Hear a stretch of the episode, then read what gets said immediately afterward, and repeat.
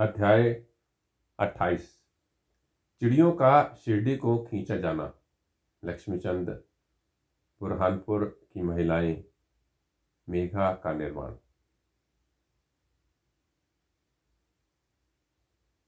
प्राक कथन श्री साईं अनंत हैं। वे एक चींटी से लेकर ब्रह्म पर्यंत सर्वभूतों में व्याप्त है।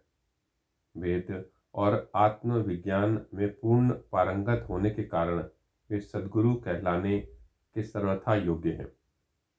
चाहे कोई कितना ही विद्वान क्यों न हो जाए, परंतु यदि वह अपने शिष्य को जागृत कर उसे आत्म स्वरूप का दर्शन ना कर सके तो उसे सदगुरु के नाम से कदापि संबोधित नहीं किया जा सकता। साधारणतः पिता केवल इस नश्वर शरीर का ही जन्मदाता है। परंतु सदगुरु तो जन्म और मृत्यु दोनों से ही मुक्ति करा देने वाले हैं। अतः वे अन्य लोगों से अधिक दयावान हैं। श्री साईं बाबा हमेशा कहा करते थे कि मेरा भक्त चाहे एक हज़ार कोस की दूरी पर ही क्यों ना हो। वह शिरडी को ऐसा खींचा चला आता है जैसे धागे से बंधी हुई चिड़िया खींची कर स्वयं आ जाती हैं। इस अध्याय में ऐसे ही तीन चिड़ियों का वर्णन है। लाला लक्ष्मीचंद। ये महानुभाव बंबई के श्री वेंकटेश्वर प्रेस में नौकरी करते थे। वहाँ से नौकरी छोड़कर वे रेलवे विभाग में आए और फिर वे Messrs Ralli, brothers and company में मुंशी का कार्य करने लगे। उन्होंने सन 1910 में श्री साईं बाबा से संपर्क किया। बड़े दिन, क्रिसमस से लगभग एक या दो मास पहले सेंता क्रूज में उन्होंने स्वप्न में एक दाढ़ी वाले वृद्ध को देखा जो चारों ओर से भक्तों से घिरा हुआ खड़ा था। कुछ दिन के पश्चात वे अपने मित्र श्री दत्तात्रेय मंजुनाथ बिजूर के यहाँ दासगणों का कीर्तन सुनने गए। दासगणों का यह नियम था कि वे कीर्तन करते समय श्रोताओं के सम्मुख श्री साईं बाबा का चित्र रख लिया करते थे। लक्ष्मीचंद को यह चित्र देखकर महान आश्चर्य हुआ, क्योंकि स्वप्न में उन्हें जिस वृद्ध के दर्शन हुए थे, उनकी आकृति भी ठीक इस चित्र के अनुरूप ही थी। इससे वह इस निष्कर्ष पर पहुँचे कि स्वप्न में दर्शन देने वाला स्वयं शिरडी कि श्री साई समर्थ के अतिरिक्त और कोई नहीं था। चित्र दर्शन दास गणों का मधुर कीर्तन और उनके संत तुकाराम का प्रवचन आदि का कुछ ऐसा प्रभाव उन पर पड़ा कि उन्होंने शिरडी यात्रा का दृढ़ संकल्प कर लिया। भक्तों को चिरकाल से ही ऐसा अनुभव होता आया है कि जो सदगुरु या अन्य किसी आध्यात्मिक ज्ञान की खोज में निकलता है, उसकी ईश्वर सदैव ही सहायता करते हैं। उसी रात्रि को लगभग आठ बजे उनके एक मित्र शंकर राव ने उनका द्वार खटखटाया और पूछा कि क्या हमारे साथ शिरडी चलने को तैयार हो? लक्ष्मीचंद के हर्ष का पारावार ना रहा और उन्होंने तुरंत ही शिरडी चलने का निश्चय कर लिया। एक मारवाड़ी से पंद्रह रुपये उधार लेकर तथा अन्य आवश्यक प्रबंध कर उन्होंने शिरडी को प्रस्थान कर दिया। रेलगाड़ी में उन्होंने अपने मृत्यु के साथ कुछ देर भजन भी किया।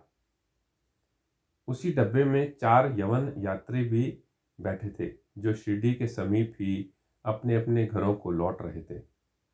लक्ष्मीचंद ने उन लोगों से, श्री साईं बाबा के संबंध में कुछ पूछताछ की।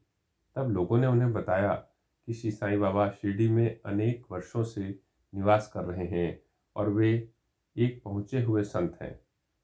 जब वे कोपरवाह पहुँचे तो बाबा को भेंट देने के लिए कुछ अमरूद खरीदने का उन्हें विचार आया।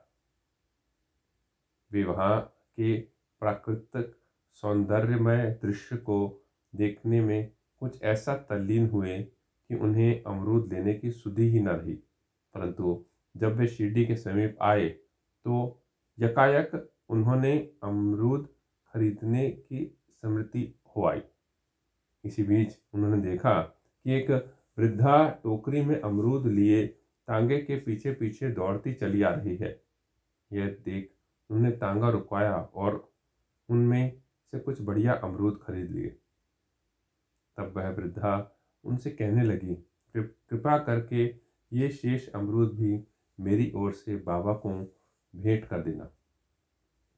यह सुनकर तत्क्षण ही उन्हें विचार हो आया कि मैंने अमरूद खरीदने की जो इच्छा पहले की थी और जिसे मैं भूल गया था, उसी की इस वृद्धा ने पुनः स्मृति करा दी है। श्री साईं बाबा के प्रति उनकी भक्ति को देख ये दोनों बड़े चकित हुए। लक्ष्मीचंद ने यह सोचकर कि हो सकता है कि स्वप्न में जिस वृद्ध के दर्शन मैंने किए हों, उसकी ही यह कोई रिश्तेदार हो वह आगे बढ़े। शिरडी के समीप पहुँचने पर उन्होंने दूर से ही मस्जिद में फहरती ध्वजाएँ देखी, जिन्हें देख प्रणाम कर अपने हाथ में पूजा सामग्री लेकर वे मस्जिद पहुँचे और बाबा का यथाविधि पूजन कर वे द्रवित हो गए। उनके दर्शन कर वे अत्यंत आनंदित हुए तथा उनके शीतल चरणों से ऐसे लिपटे जैसे एक मधुमक्खी कमल के मकरंद की सुगंध से मुग्ध होकर उसमें लिपट जाया करती है। तब बाबा ने उनसे जो कुछ कहा, उसका वर्ण हेमांड पंत ने अपनी मूल ग्रंथ में इस प्रकार किया है। साले, रास्ते में भजन करते और दूसरे आदमी से पूछते, दूसरे से क्या पूछना? सब कुछ अपनी आँखों से देखना। काहे को दूसरे आदमी से पूछना? सपना क्या झूठ है या सच्चा? कर लो अपना विचार। मारवाड़ी से उधार लेने की क्या ज़रूरत थी? हुई क्या मुराद पूरी? ये शब्द सुनकर उनकी सर्वव्यापकता पर लक्ष्मीचंद को बड़ा अचंभा हुआ। वे बड़े लज्जित हुए कि बाबा से शिरडी तक मार्ग में जो कुछ भी हुआ, उसका उन्हें सब पता था। इसमें विशेष ध्यान देने बात योग्य केवल ये है कि बाबा ये नहीं चाहते थे कि उनके दर्शन के लिए कर्ज लिया जाए या तीर्थ यात्रा में छुट्टी मनाए। सांझा उपमा। दोपहर के समय जब लक्ष्मीचंद भोजन को बैठे तो उन्हें एक भक्त ने सांझे का प्रसाद लाकर दिया, जिसे पाकर वे बड़े प्रसन्न हुए।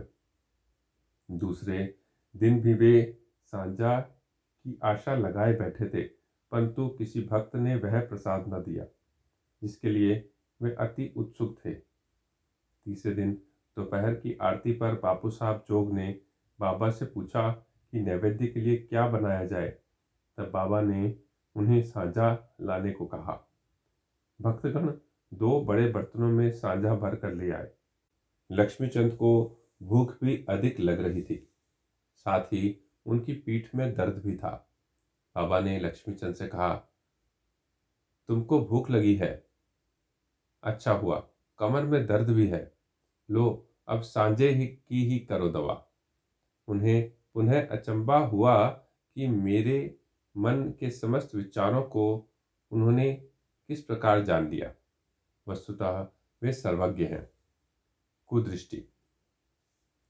इसी यात्रा में एक बार उनको चावड़ी का जुलूस देखने का भी सौभाग्य प्राप्त हो गया।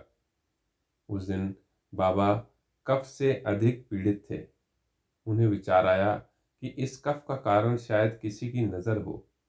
दूसरे दिन प्रातः काल जब बाबा मस्जिद को गए तो श्यामा से कहने लगे कि कल जो मुझे कफ की पीड़ा हो रही थी, उसका मुख्य कारण किसी की कुदृष्टि ही है। मुझे तो ऐसा प्रतीत होता है कि किसी की नज़र लग गई है, इसलिए यह पीड़ा मुझे हुई है। लक्ष्मीचंद के मन में जो विचार उठ रहे थे, वही बाबा ने भी कह दिए। बाबा की सर्वज्ञता के अनेक प्रमाण तथा भक्तों के प्रति उनका स्नेह देखकर लक्ष्मीचंद बाबा के चरणों पर गिर पड़ा और कहने लगा कि आपके प्रिय दर्शन से मेरे चित्त को बड़ी प्रसन्नता हुई है। मेरा मन मधुप आपके चरण कमलों और भजनों में ही लगा रहे। आपके अतिरिक्त भी अन्य कोई ईश्वर है, इसका मुझे ज्ञान नहीं। मुझ पर आप सदा दया और स्नेह करें और अपने चरणों में दीन दास की रक्षा कर उसका कल्याण करें। आपके भव विनाशक चरणों का स्मरण करते हुए मेरा जीवन आनंद से व्यतीत हो जाए, ऐसी मेरी आपसे विनम्र प्रार्थना है। बाबा से आशीर्वाद तथा उदी लेकर वे मित्र के साथ प्रसन्न और संतुष्ट होकर मार्ग में उनकी कीर्ति का गुणगान करते हुए घर वापस लौट आए और सदैव उनके अनन्य भक्त बने रहे। शिरडी जाने वालों के हाथ वे उनको हार, कपूर और दक्षिणा भेजा करते थे। बुरहानपुर की महिला। अब हम दूसरी चिड़िया भक्त का वर्णन करेंगे। एक दिन बुरहानपुर में एक महिला ने स्वप्न में देखा कि श्री साईं बाबा उनके द्वार पर खड़े भोजन के लिए खिचड़ी मांग रहे हैं। उसने उठकर देखा तो द्वार पर कोई भी न था। फिर भी वह प्रसन्न हुई और उसने यह स्वप्न अपने पति तथा अन्य लोगों को सुनाया। उसका पति डाक विभाग में नौकरी करता था। ये दोनों ही बड़े धार्मिक थे। जब उसका स्थानांतरण अकोला में हुआ तो दोनों ने शिरडी जाने का भी निश्चय किया और एक शुभ दिन उन्होंने शिरडी को प्रस्थान कर दिया। मार्ग में गोमती तीर्थ होकर वे शिरडी पहुँचे और वहाँ दो माह तक ठहरे। प्रतिदिन वे मस्जिद जाते और बाबा का पूजन कर आनंद से अपना समय व्यतीत करते थे। यद्यपि दंपति खिचड़ी का नैवेद्य भेंट करने के लिए आए थे, परंतु किसी कारणवश उन्हें चौदह दिन तक ऐसा संयोग प्राप्त न हो सका। उनकी स्त्री इस कार्य में अब अधिक विलंब न करना चाहती थी, इसलिए जब पंद्रहवें दिन दोपहर के समय वह खिचड़ी लेकर मस्जिद पहुँची तो उसने देखा कि बाबा अन्य लोगों के साथ भोजन करने बैठ चुके हैं। पर्दा गिर चुका था। इसके पश्चात किसी का साहस न था कि वह भीतर प्रवेश कर सके, परंतु वह एक क्षण भी प्रतीक्षा ना कर सकी और हाथों से पर्दा हटाकर भीतर चली गई। बड़े आश्चर्य की बात थी कि उसने देखा कि बाबा की इच्छा उस समय सबसे पहले खिचड़ी खाने की थी, जिसकी उन्हें आवश्यकता थी। जब वह थाली लेकर भीतर गईं तो बाबा को बड़ा हर्ष हुआ और वे उसी में से खिचड़ी के ग्रास लेकर खाने लगे। बाबा की ऐसी उत्सुकता देख प्रत्येक को बड़ा आश्चर्य हुआ और उन्होंने एक खिचड़ी की वार्ता सुनी। उन्हें भक्तों के प्रति बाबा का असाधारण स्नेह देखकर बड़ी प्रसन्नता हुई। मेघा का निर्माण अब तृतीय महान पक्षी की चर्चा सुनिए। विरम गाँव में रहने वाला मेघा अत्यंत सीधा और अनपढ़ व्यक्ति था। वह राहु बहादुर हरिविनायक साठे के यहाँ रसोइये का काम किया करता था। वह शिवजी का परम भक्त था और सदैव पंचाक्षरी मंत्र नमः शिवाय का जाप किया करता था। संध्या, उपासना आदि का उसे कुछ भी ज्ञान न था। यहाँ तक कि वह संध्या के मूल गायत्री मंत्र को भी न जानता था। रा बहादुर साठे का उस पर अत्यंत स्नेह था इसलिए उन्होंने उसे संध्या की विधि तथा गायत्री मंत्र सिखला दिया। साठे साहब ने श्री साईं बाबा को शिवजी का साक्षात अवतार बतलाकर उसे शिवडी भेजने का निश्चय किया। परंतु साठे साहब से पूछने पर उन्होंने बताया कि साईं बाबा तो यवन है, इसलिए मेघा ने सोचा कि शिरडी में एक यवन को प्रणाम करना पड़ेगा, यह बात अच्छी नहीं है। भोला बाला आदमी तो वह था ही, इसलिए उसके मन में असमंजस पैदा हो गया। तब उसने अपने स्वामी से प्रार्थना की कि कृपा कर मुझे वहाँ न भेजे। परंतु साठे साहब कहाँ मानने वाले थे? उन, उनके सामने मेघा की एक न चली।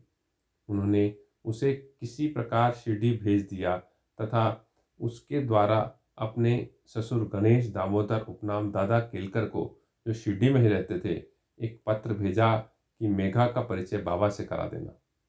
शिरडी पहुँचने पर जब वह मस्जिद में घुसा तो बाबा अत्यंत क्रोधित हो गए और उसे कहने लगे कि मस्जिद में आने की मनाही कर दी। वे गर्जन कर कहने लगे, इसे बाहर निकालो। फिर मेघा की ओर देखकर कहने लगे कि, तुम तो उच्च कुलीन ब्राह्मण हो और मैं निम्न जाति का एक यवन। तुम्हारी जाति भ्रष्ट हो जाएगी, इसलिए यहाँ से बाहर निकल जाओ। ये शब्द सुनकर मेघा काँप उठा। उसे बड़ा विस्मय हुआ कि जो कुछ उसके मन में विचार उठ रहे थे, उन्हें बाबा ने कैसे जान लिया। किसी प्रकार वह कुछ दिन वहाँ ठहरा और अपनी इच्छा अनुसार सेवा भी करता रहा, परंतु उसकी इच्छा तृप्त नहीं हुई। फिर वह घर लौट आया और वहाँ से त्रयंबक नासिक ज़िले को चला गया। वर्ष भर के पश्चात वह पुनः शिरडी आया और इस बार दादा केलकर के कहने पर उसे मस्जिद में रहने का अवसर प्राप्त हो गया। साईं बाबा मौखिक उपदेश द्वारा मेघा की उन्नति करने के बदले उसका आंतरिक सुधार कर रहे थे। उसकी स्थिति में पर्याप्त परिवर्तन हो कर यथेष्ट प्रगति हो चुकी और अब तो वह श्री साईं बाबा को शिवजी का ही साक्षात अवतार समझने लगा। शिव पूजन में बिल्व पत्रों की आवश्यकता होती है, इसलिए अपने शिवजी बाबा का पूजन करने हेतु बिल पत्रों की खोज में वह मीलों दूर निकल जाया करता था। प्रतिदिन उसने ऐसा नियम बना लिया था कि गाँव में जितने भी देवालय थे, प्रथम वहाँ जाकर वह उनका पूजन करता और इसके पश्चात ही वह मस्जिद में बाबा को प्रणाम करता तथा कुछ देर चरण सेवा करने के पश्चात ही चरणामृत का पान किया करता था। एक समय ऐसा हुआ कि खंडोबा मंदिर का द्वार बंद था। इस कारण वह बिना पूजन किए ही वहाँ से लौट आया और जब वह मस्जिद में आया तो बाबा ने उसकी सेवा स्वीकार न की तथा उसे पुनः वहाँ जाकर पूजन कर आने को कहा और उसे बतलाया कि अब मंदिर के द्वार खुल चुके हैं। मेघा ने जाकर देखा तो सचमुच मंदिर के द्वार खुल गए थे।